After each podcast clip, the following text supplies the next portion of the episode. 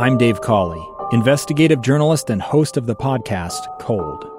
In October of 1985, a woman named Cherie Warren left work at a busy Salt Lake City office. To meet her estranged husband at a downtown auto dealership. She never made it home.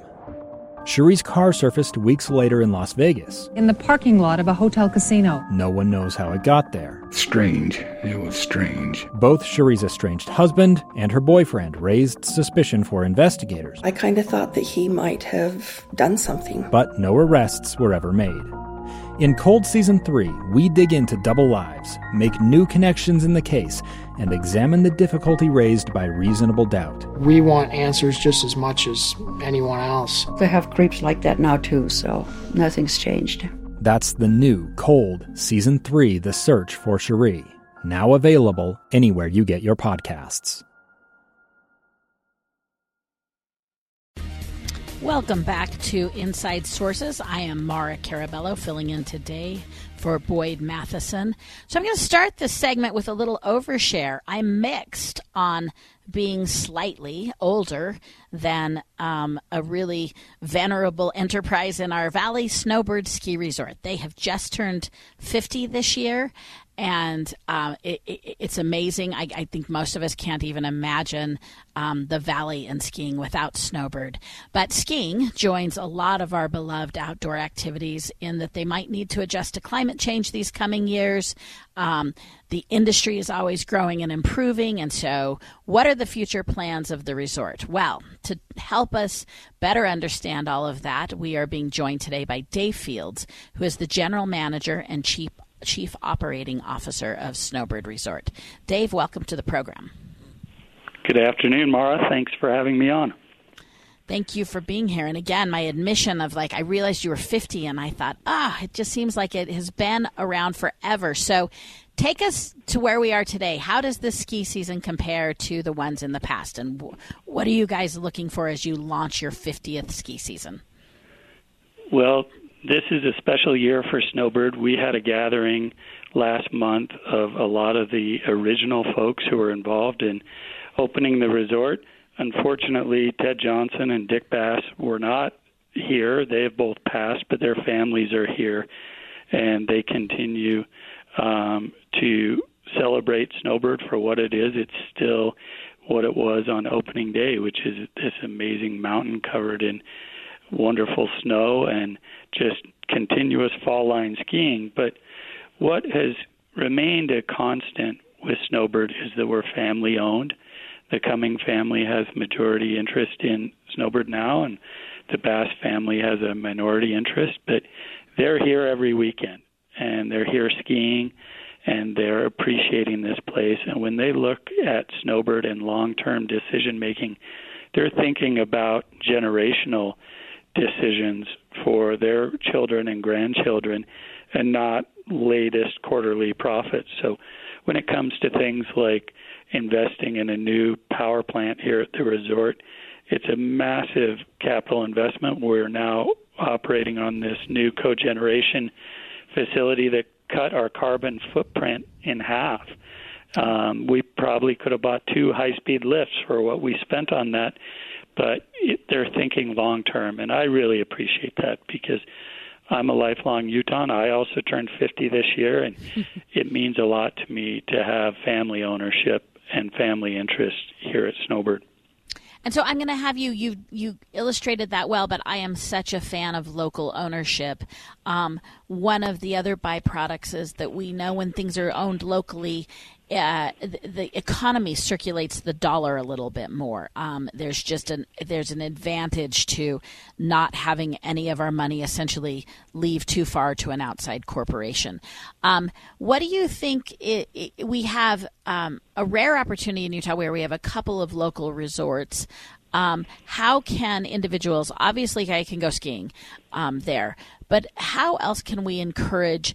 Local skiing and have people aware of the relationship that Utah has with their mountains. So I want to talk a little bit more about local ownership and how you see what advice would you give us to support that?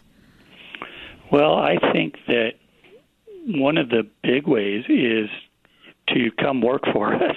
Okay. This is a little self-serving to make this pitch, but we employ in a normal winter about 1,900 uh, folks, and many of the resorts are the biggest employers in their community, and we rely on locals for to drive the hospitality engine, whether it's restaurants or lifts. And this morning I was in Mineral Basin as the sun was coming up, and it was so stunning. And you've never seen happier employers employees in your life as these kids who are setting up the maze in Mineral Basin. They've got music playing and they're high fiving because they're in one of the most beautiful settings around. It's just a stunning place.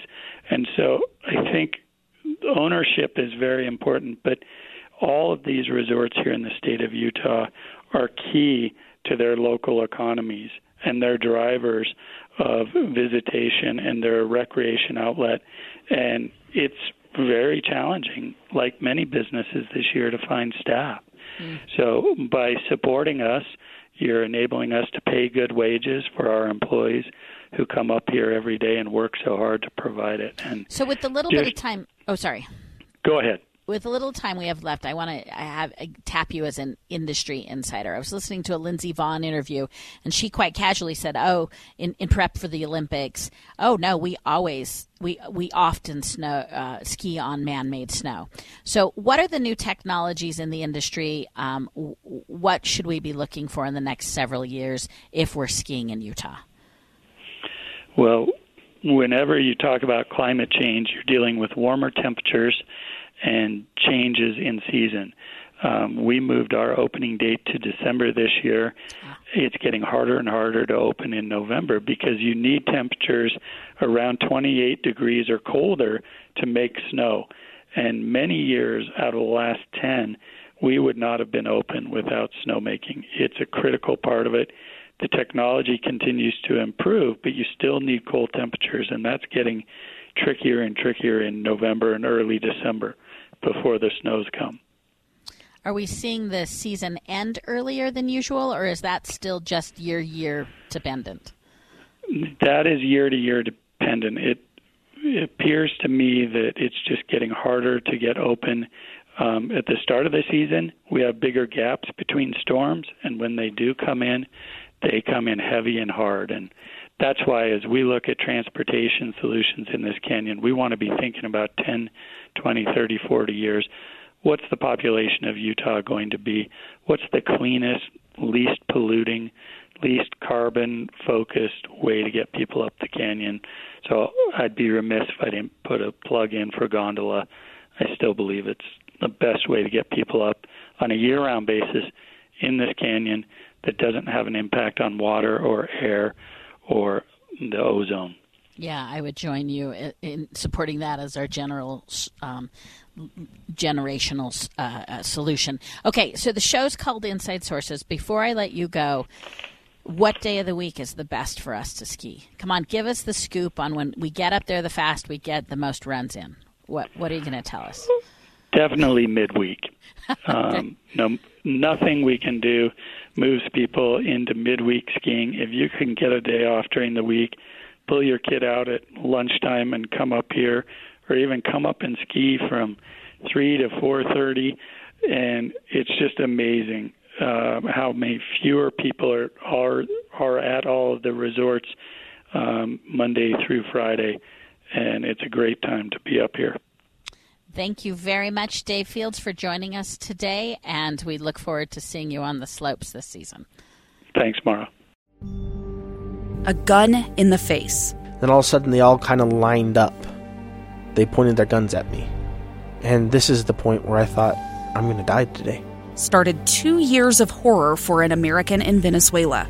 They said, You need to give us your phone and get ready because you're coming with us.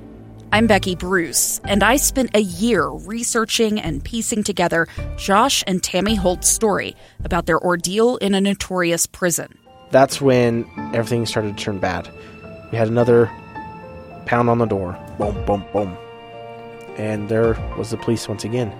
You can binge all of the episodes of Hope and Darkness on KSLPodcasts.com or wherever you get your podcasts.